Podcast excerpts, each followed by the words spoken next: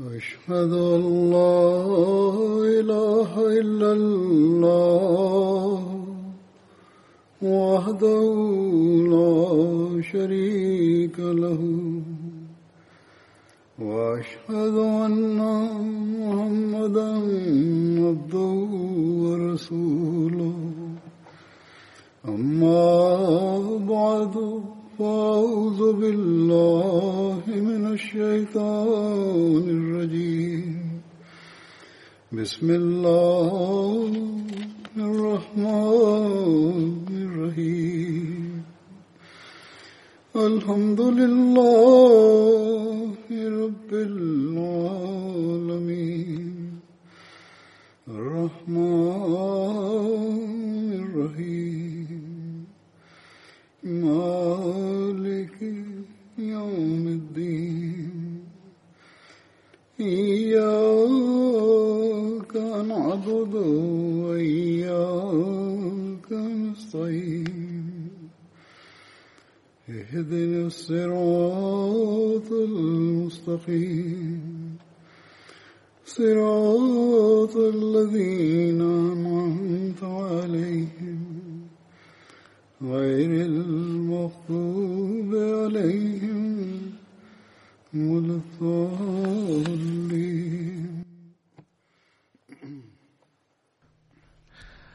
كنت في الخطبة الماضية أتحدث عن عبد الرحمن بن عوف رضي الله عنه.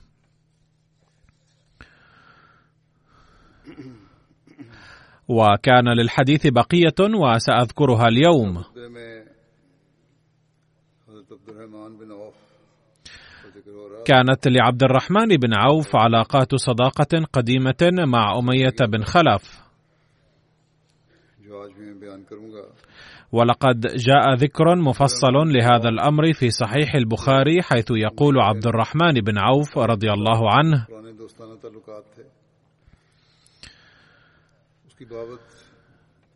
كاتبت۔ أمية بن خلف كتابا بأن يحفظني في صاغيتي بمكة وأحفظه في صاغيته بالمدينة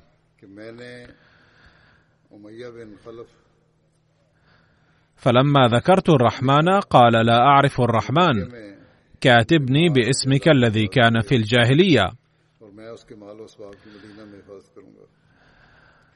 جب میں نے اپنا نام عبد الرحمان لکھا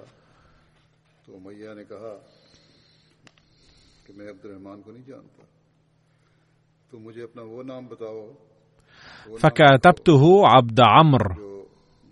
تھا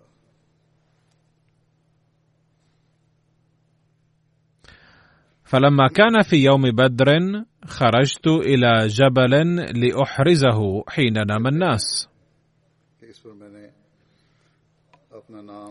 فأبصره بلال فخرج حتى وقف على مجلس من الأنصار فقال لا نجوت إن نجا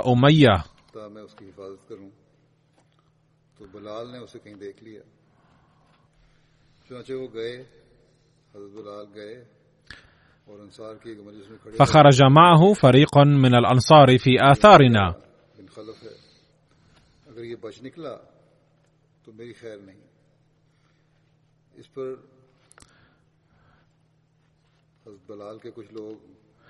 فلما خشيت أن يلحقونا خلفت لهم ابنه لأشغلهم فقتلوه.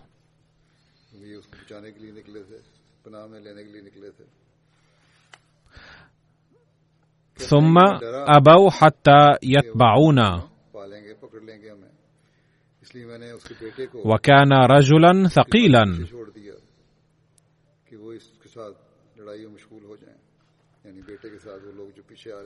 فلما أدركونا قلت له ابرك. فبرك.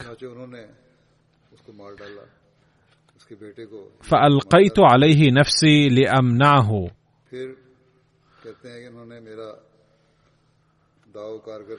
فتخللوه بالسيوف من تحتي حتى قتلوه وأصاب أحدهم رجلي بسيفه.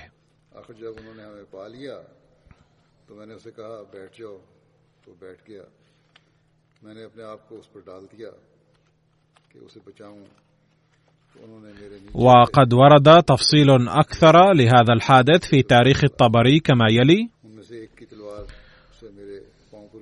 عن عبد الرحمن بن عوف قال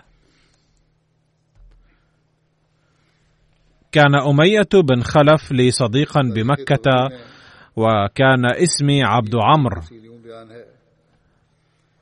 فسميت حين أسلمت عبد الرحمن ونحن بمكة. قال فكان يلقاني ونحن بمكة. فيقول يا عبد عمرو أرغبت عن اسم سماكه أبوك؟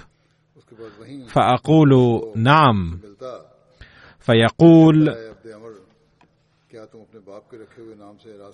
فإني لا أعرف الرحمن. فاجعل بيني وبينك شيئا أدعوك به.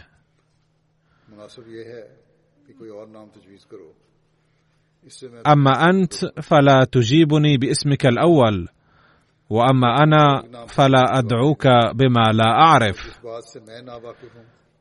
قال فكان إذا دعاني يا عبد عمرو لم أجبه. فقلت اجعل بيني وبينك يا أبا علي ما شئت. قال فأنت عبد الإله؟ فقلت نعم. فكنت إذا مررت به قال يا عبد الإله فأجيبه.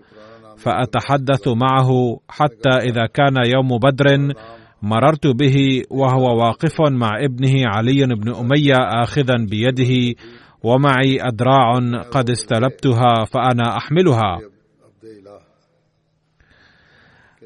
فلما رآني قال يا عبد عمرو فلم أجبه. فقال يا عبد الإله. قلت نعم. قال هل لك فيما هو خير لك من هذه الادراع التي معك؟ قال قلت نعم. هلم اذا قال فطرحت الادراع من يدي وأخذت بيده ويد ابنه علي وهو يقول ما رأيت كاليوم قط. يقول عبد الرحمن بن عوف قال لي أمية بن خلف وأنا بينه وبين ابنه اخذا بأيديهما. يا عبد الإله من الرجل منكم المعلم بريشة نعامة في صدره؟ قال قلت ذاك حمزة بن عبد المطلب. قال ذاك الذي فعل بنا الأفاعيل. قال عبد الرحمن فوالله إني لأقودهما إذ رآه بلال معي وكان هو الذي يعذب بلالا بمكة على أن يترك الإسلام. فيخرجه إلى رمضاء مكة إذا حميت فيضجعه على ظهره ثم يأمر بالصخرة العظيمة فتوضع على صدره ثم يقول لا تزال هكذا حتى تفارق دين محمد. فيقول بلال أحد أحد. فقال بلال حين رآه رأس الكفر أمية بن خلف لا نجوت إن نجواه. قال قلت أي بلال أسيري قال لا نجوت إن نجوا قال قلت تسمع يا ابن السوداء قال لا نجوت إن نجواه ثم صرخ بأعلى صوته يا أنصار الله رأس الكفر أمية بن خلف لا نجوت إن نجا. قال فأحاطوا بنا. ثم جعلونا في مثل المسكة وأنا أذب عنه. قال فضرب رجل ابنه فوقع. قال وصاح أمية صيحة ما سمعت بمثلها قط. قال قلت أنجو بنفسك ولا نجاء فوالله ما أغني عنك شيئا. قال فهبروهما بأسيافهم حتى فرغوا منهما. شهد عبد الرحمن بن عوف احدا وثبت مع رسول الله صلى الله عليه وسلم يوم أحد حين فر بعض المسلمين. وقد تلقى يوم ذاك واحدا وعشرين جرحا. وأصيب في قدمه لذلك كان يعرج. وقد كسرت ثناياه أيضا. عن ابن عمر قال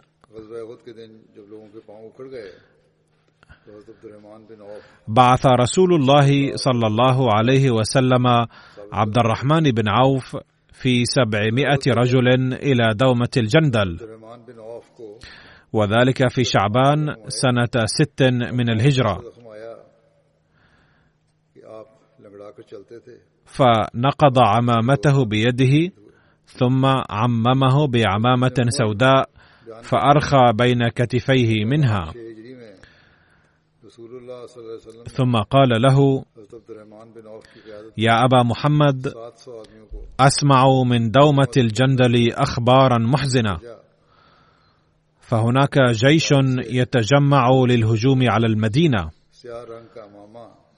وقال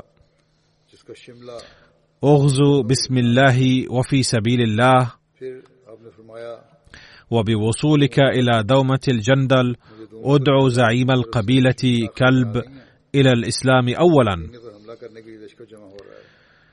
ولكن إذا كان لا بد من القتال فلا تغل ولا تغدر ولا تقتل وليدا ولا نساء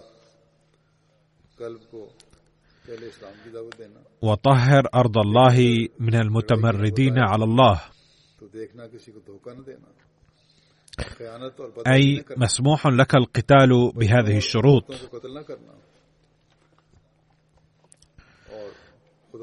فمكث ثلاثة أيام يدعوهم إلى الإسلام. فأسلم الأصبغ بن عمرو الكلبي. وكان نصرانيا وكان رأسهم.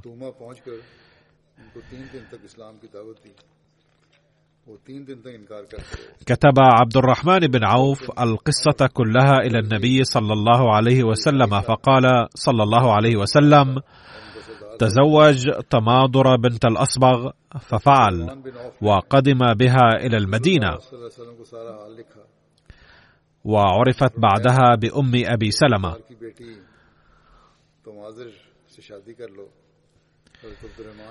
عن عمر بن عبد العزيز قال لما انتهى قتل أبي عبيد بن مسعود في معركة صرار. عمر بن عبد العزيز بيان کرتے ہیں کہ چودہ ہجری میں جنگ جسر کے موقع پر وقد سبق ذكر معركة صرارة أن فيلا للفرس كان قد دهسه إلى مسامع عمر. واجتماع أهل فارس على رجل من آل كسرى نادى في المهاجرين والأنصار وخرج حتى أتى صرارا.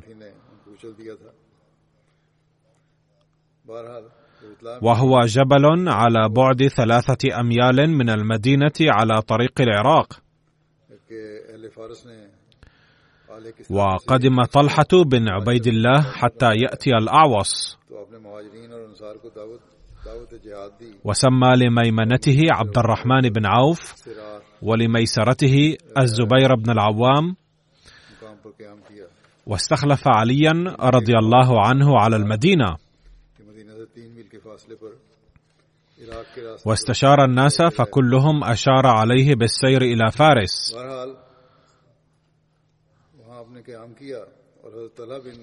ولم يكن استشار في الذي كان حتى نزل بصرار ورجع طلحة. فاستشار ذوي الرأي فكان طلحة ممن تابع الناس.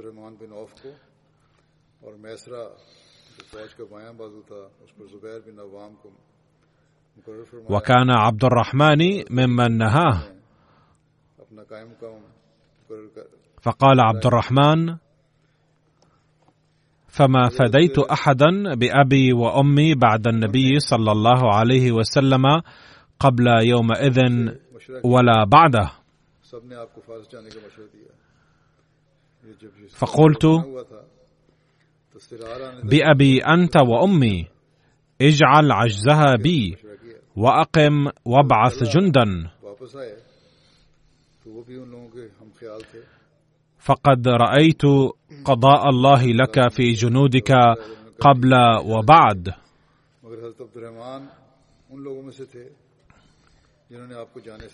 فإنه إن يهزم جيشك ليس كهزيمتك.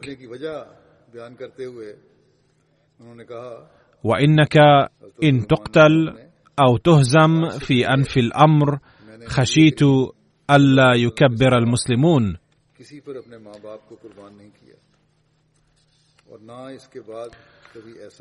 وألا يشهدوا أن لا إله إلا الله أبدا وهو في ارتياد من رجل وأتى كتاب سعد.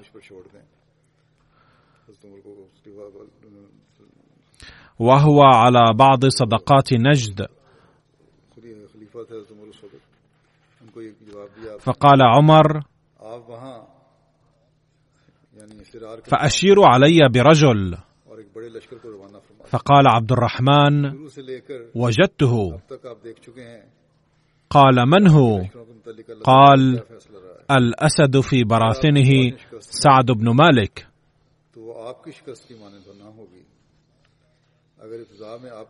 أي أنه رجل شجاع وقائد جيد. فليجعل هو قائدا. وما لاه أولو الرأي.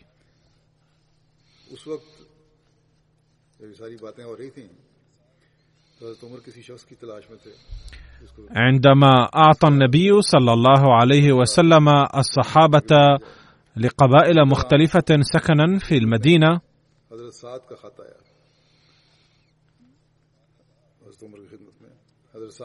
أعطى قبيلة عبد الرحمن بن عوف أرضا في النخيل خلف مسجد النبي صلى الله عليه وسلم.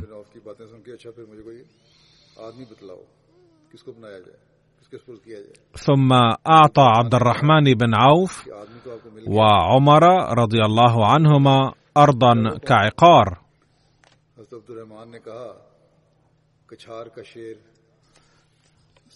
ثم اشترى الزبير هذا العقار من أولاد عمر.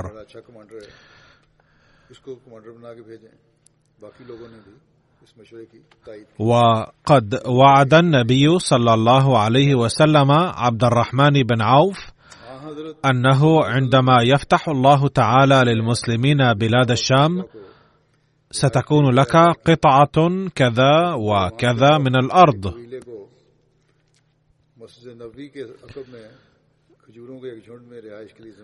فعندما فتحت بلاد الشام في عهد عمر رضي الله عنه أعطي عبد الرحمن بن عوف أرضه.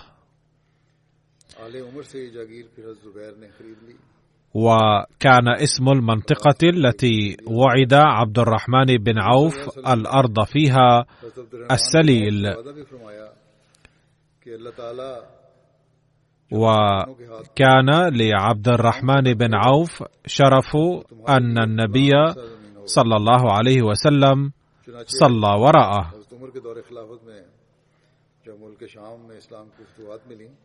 فعن المغيرة أنه غزا مع رسول الله صلى الله عليه وسلم تبوك.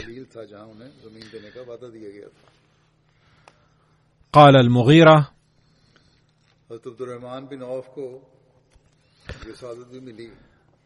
فبرز رسول الله صلى الله عليه وسلم قبل الغائط قبل صلاة الفجر.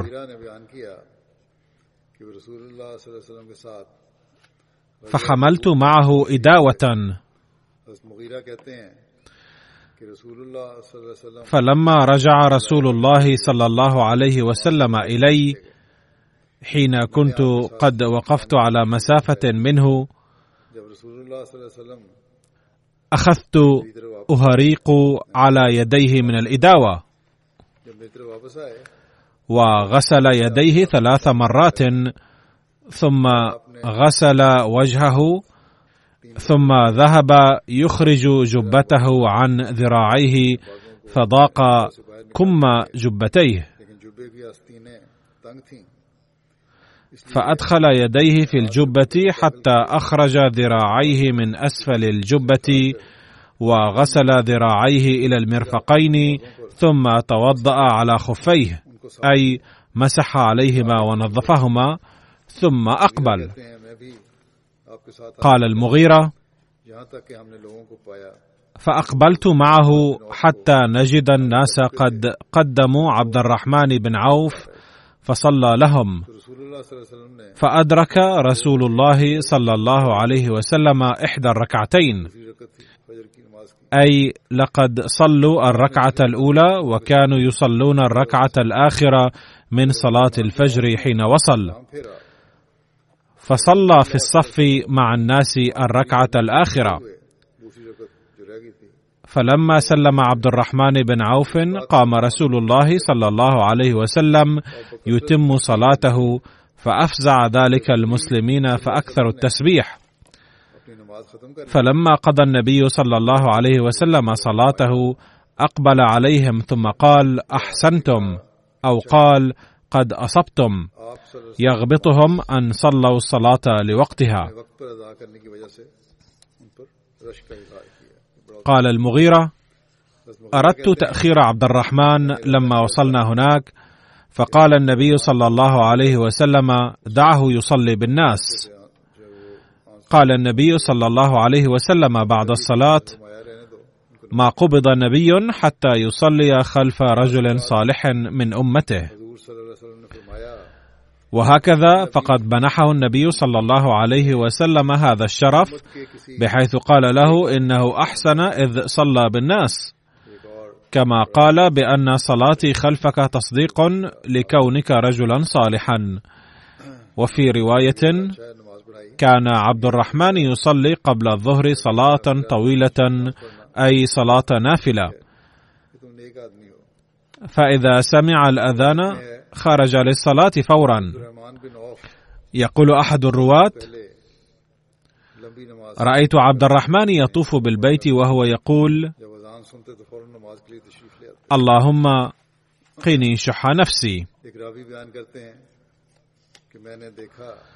عن عبد الله بن عمر قال استخلف عمر عبد الرحمن بن عوف على الحج سنة ولي الخلافة.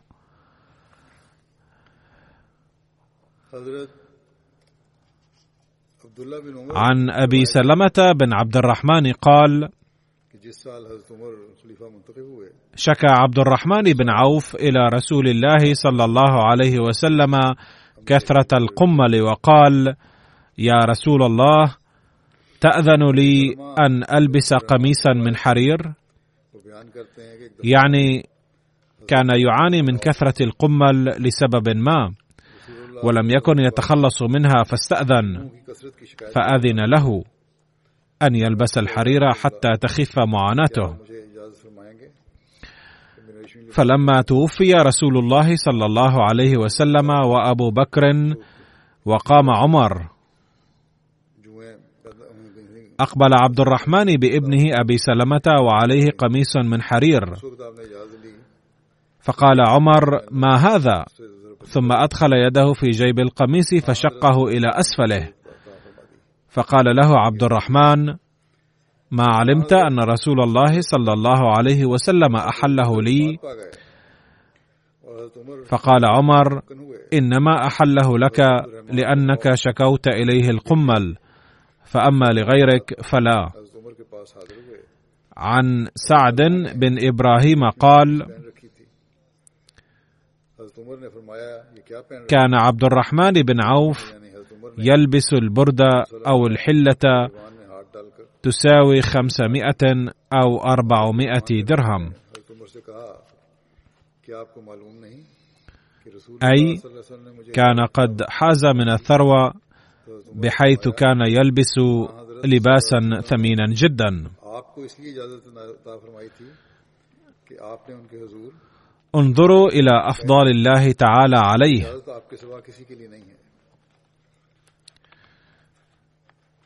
إذ كان صفر اليدين عند هجرته. ولكن بعد ذلك أنعم الله عليه ليلبس أثمن لباس. وأعطاه عقارات لا تحصى.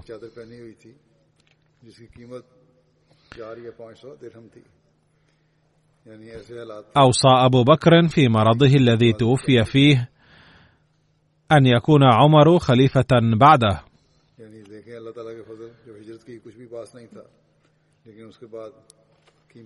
فلما أراد ذلك دعا عبد الرحمن بن عوف فقال أخبرني عن رأيك في عمر.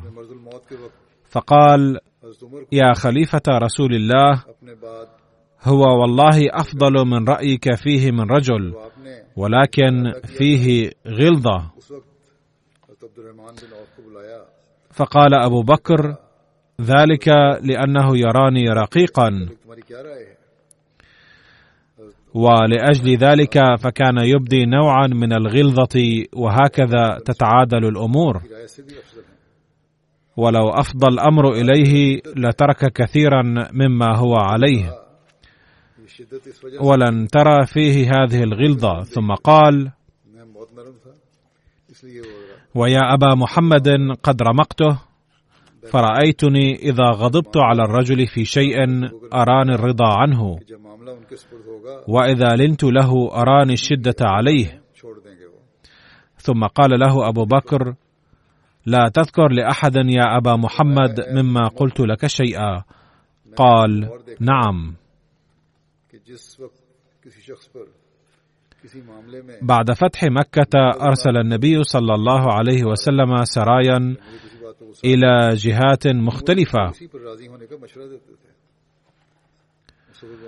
وأرسل خالد بن الوليد في سرية إلى بني جذيمة.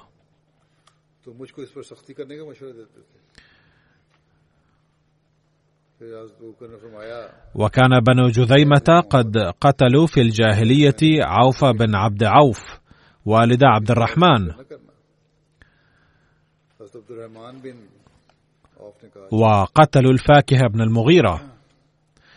عم خالد فقتل فيهم خالد خطأ.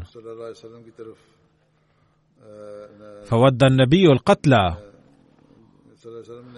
وأعطاهم ثمن ما أخذ منهم. فلما علم عبد الرحمن بن عوف ما فعل خالد قال له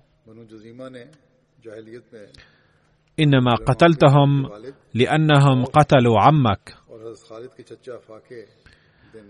وقال خالد إنما قتلوا أباك أيضا. وأغلظ في القول. وقال خالد لعبد الرحمن تستطيلون علينا بأيام سبقتمونا بها؟ أي أنكم من أوائل المؤمنين وتعتبرون ذلك فخرا كبيرا لأجل ذلك تقول لي هذا الكلام؟ فبلغ ذلك النبي صلى الله عليه وسلم. فقال دعوا لي أصحابي فوالذي نفسي بيده لو أنفق أحدكم مثل أحد ذهبا ما أدرك مد أحدهم ولا نصيفة.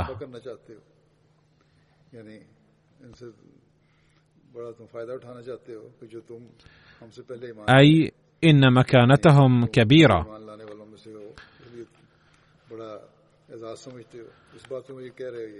فكانت تضحيات هؤلاء الصحابة الأوائل كبيرة. ولا يمكن مقارنتها مع تضحيات الآخرين.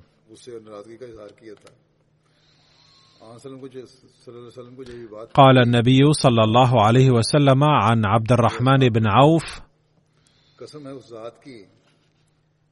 إنه سيد من سادات المسلمين. وقال صلى الله عليه وسلم أيضا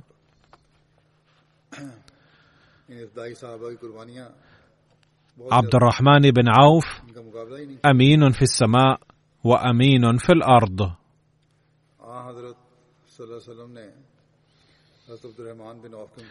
مرض عبد الرحمن بن عوف مرة فأغمي عليه فصاحت امرأته.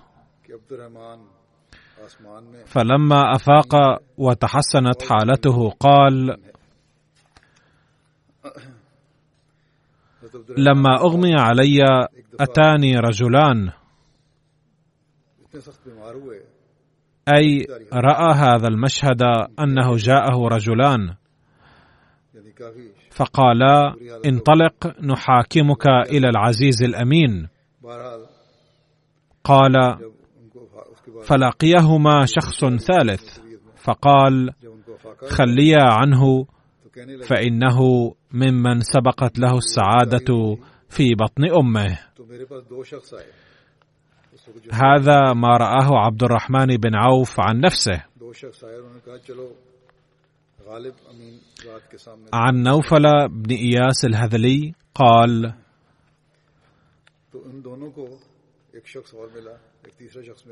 كان عبد الرحمن بن عوف لنا جليسا وكان نعم الجليس. وإنه انقلب بنا ذات يوم حتى دخلنا منزله. ودخل فاغتسل.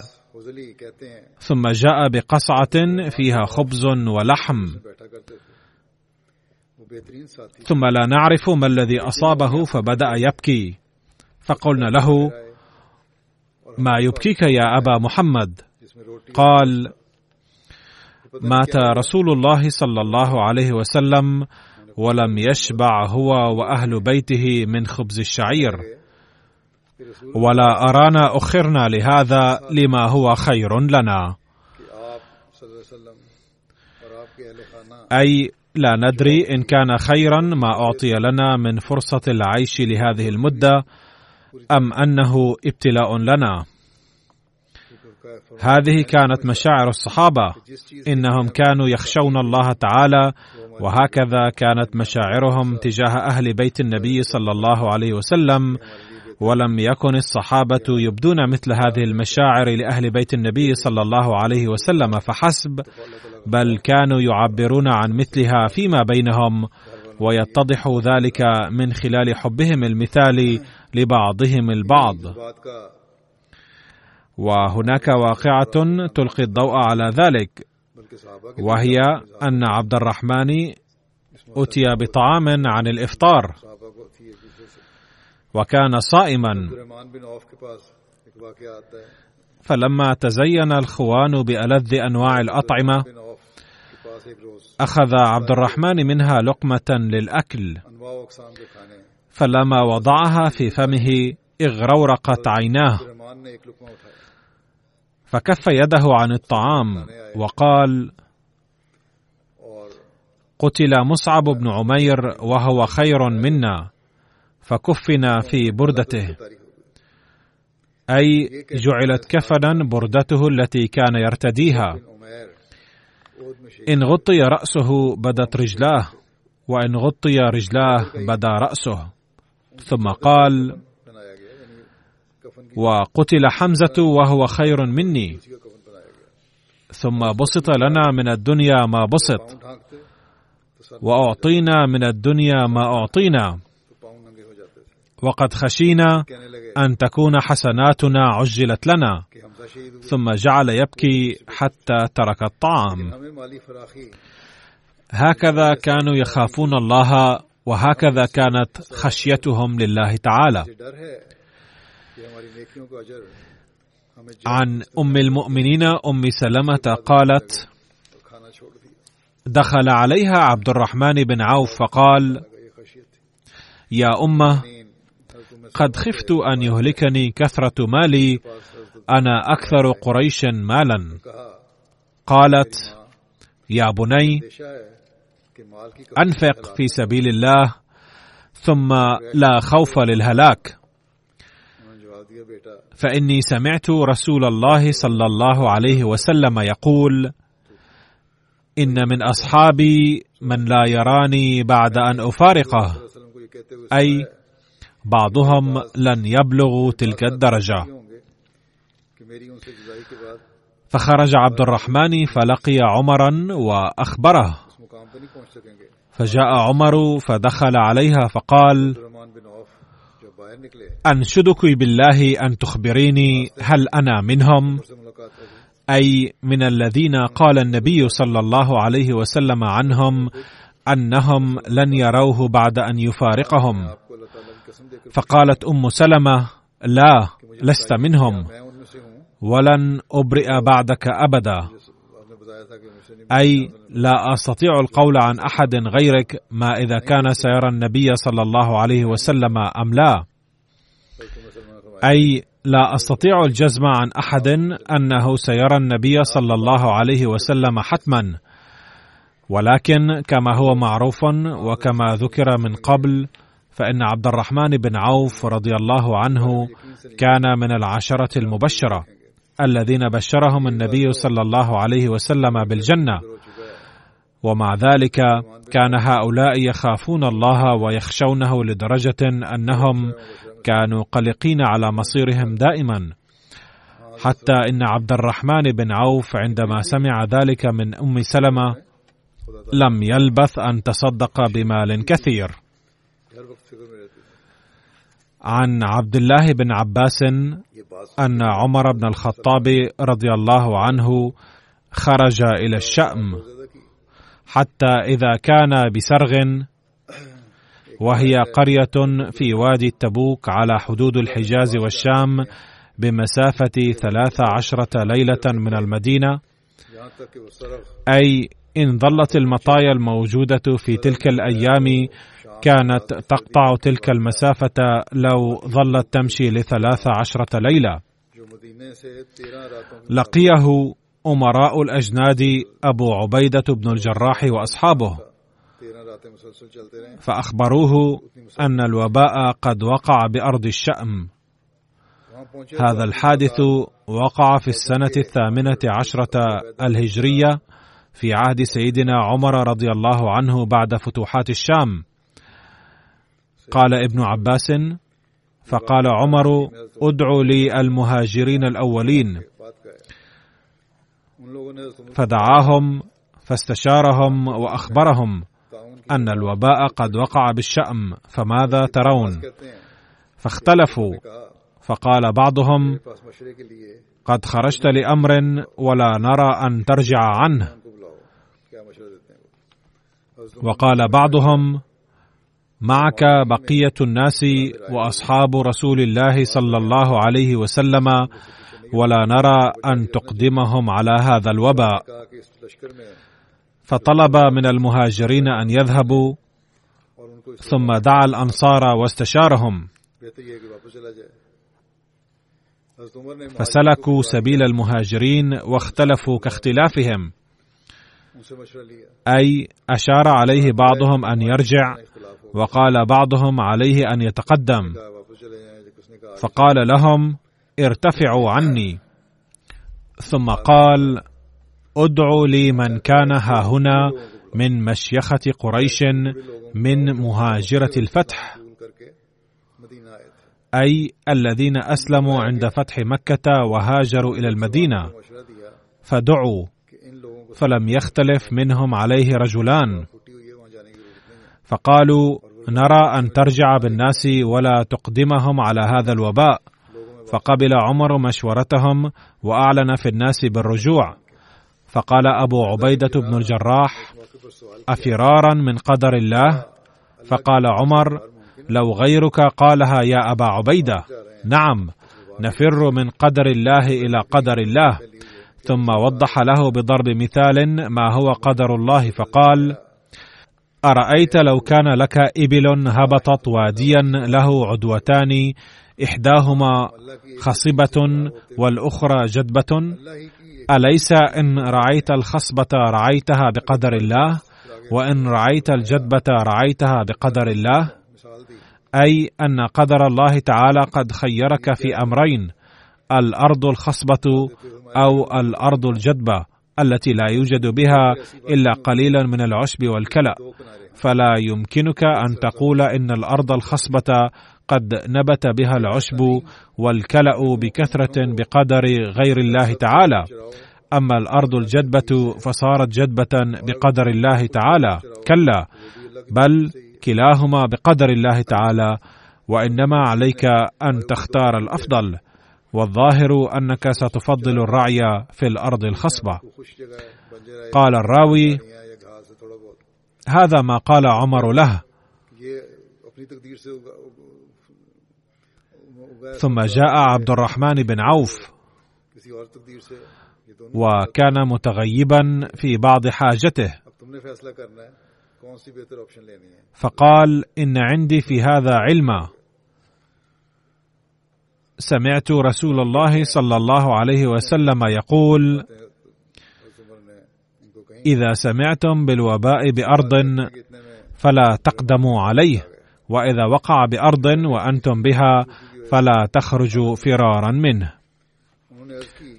أي إذا انتشر الوباء في مكان فلا تذهبوا إليه. وإذا تفشى في المنطقة التي تسكنون فيها فلا تخرجوا منها بل ابقوا فيها لكي لا ينتشر بين أهل المناطق الأخرى. ونرى اليوم أن العالم يعمل بحسب ذلك. والذين عملوا بالحجر الصحي في حينه تمكنوا من احتواء هذا الوباء إلى حد كبير. أما الذين تهاونوا فيه ولم يتمكنوا من الأخذ بهذه الحيطة فلا يزال الوباء عندهم في انتشار مستمر. باختصار لقد نبه النبي صلى الله عليه وسلم صحابته إلى هذا الأمر الأساسي منذ البداية. قال الراوي فحمد الله عمر ثم انصرف.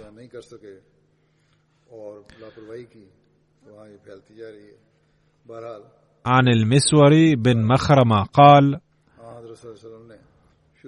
كان عمر بن الخطاب وهو صحيح يسأل أن يستخلف فيأبى. فصعد يوما المنبر بكلمات وقال إن مت فأمركم إلى هؤلاء الستة الذين فارقوا رسول الله صلى الله عليه وسلم وهو عنهم راض. علي بن أبي طالب ونظيره الزبير بن العوام. وعبد الرحمن بن عوف ونظيره عثمان بن عفان وطلحة بن عبيد الله ونظيره سعد بن مالك ألا وإني أوصيكم بتقوى الله في الحكم والعدل في القسم.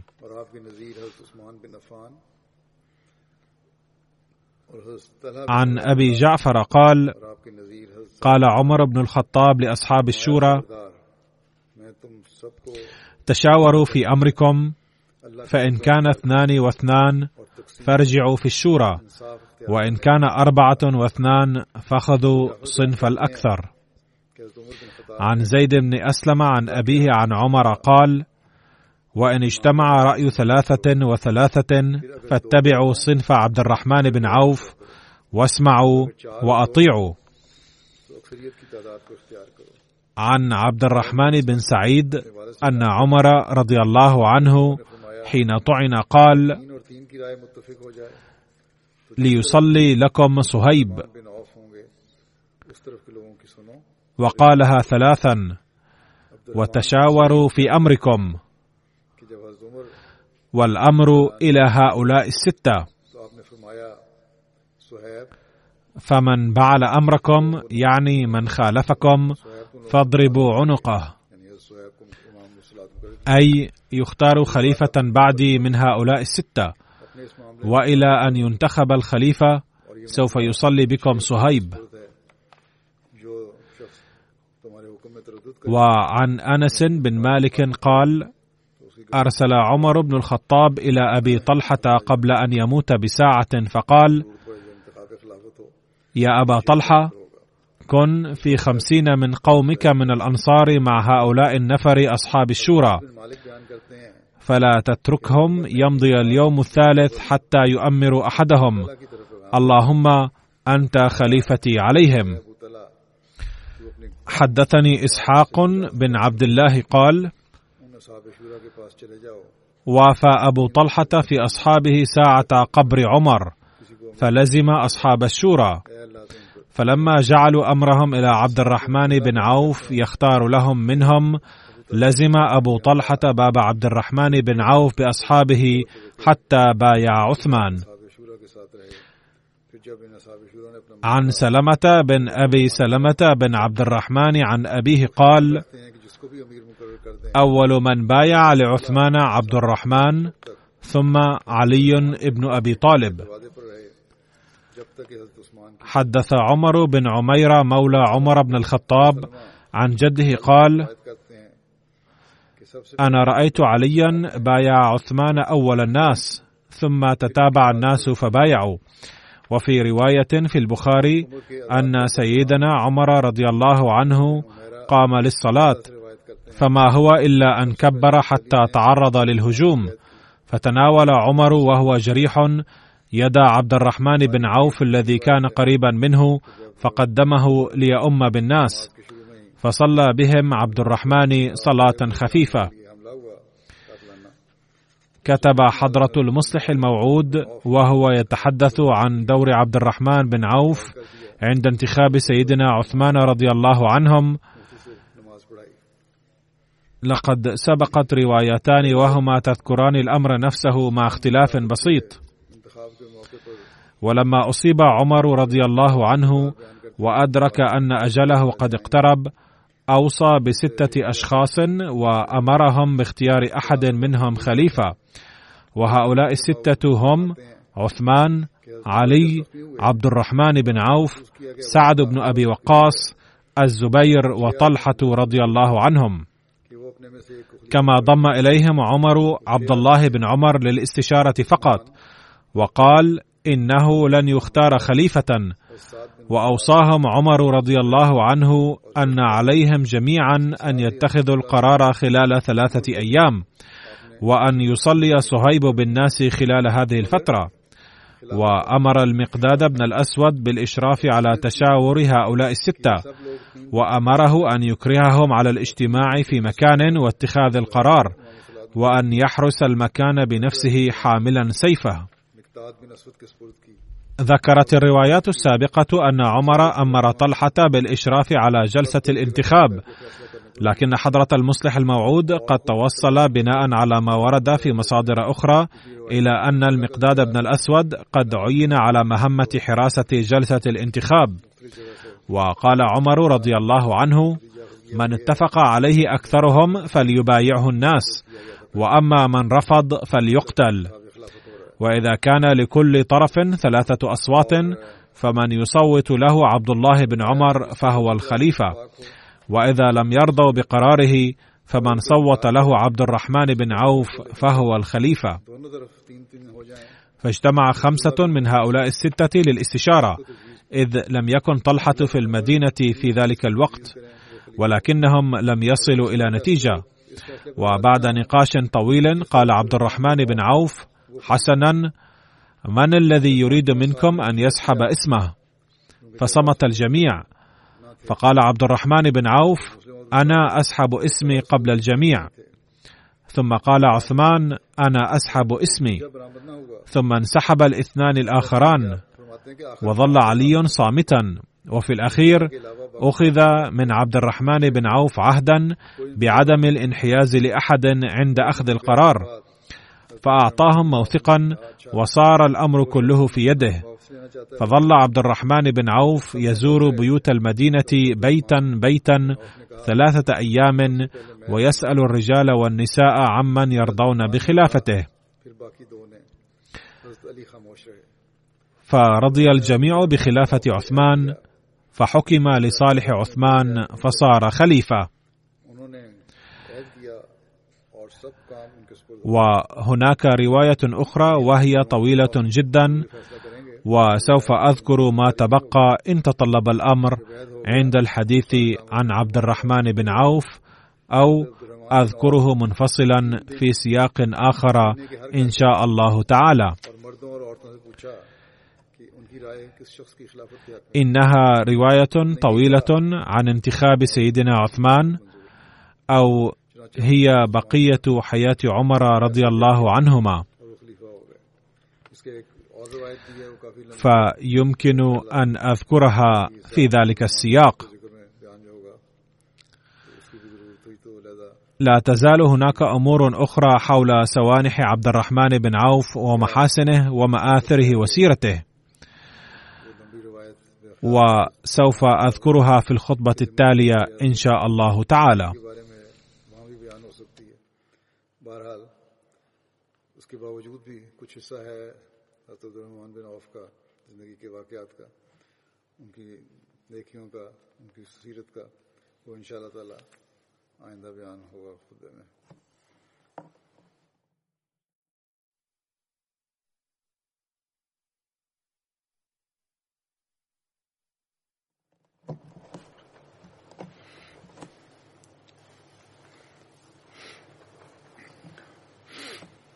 الحمد لله الحمد لله نحمده ونستعينه ونستغفره ونؤمن به ونتوكل عليه. ونعوذ بالله من شرور أنفسنا ومن سيئات أعمالنا. من يهده الله فلا مضل له ومن يضلله فلا هادي له. ونشهد أن لا إله إلا الله ونشهد أن محمدا عبده ورسوله. عباد الله رحمكم الله. إن الله يأمر بالعدل واللسان وإيتاء ذي القربى وينهى عن الفحشاء والمنكر والبغي يعظكم لعلكم تذكرون اذكروا الله يذكركم وادعوه يستجب لكم ولذكر الله أكبر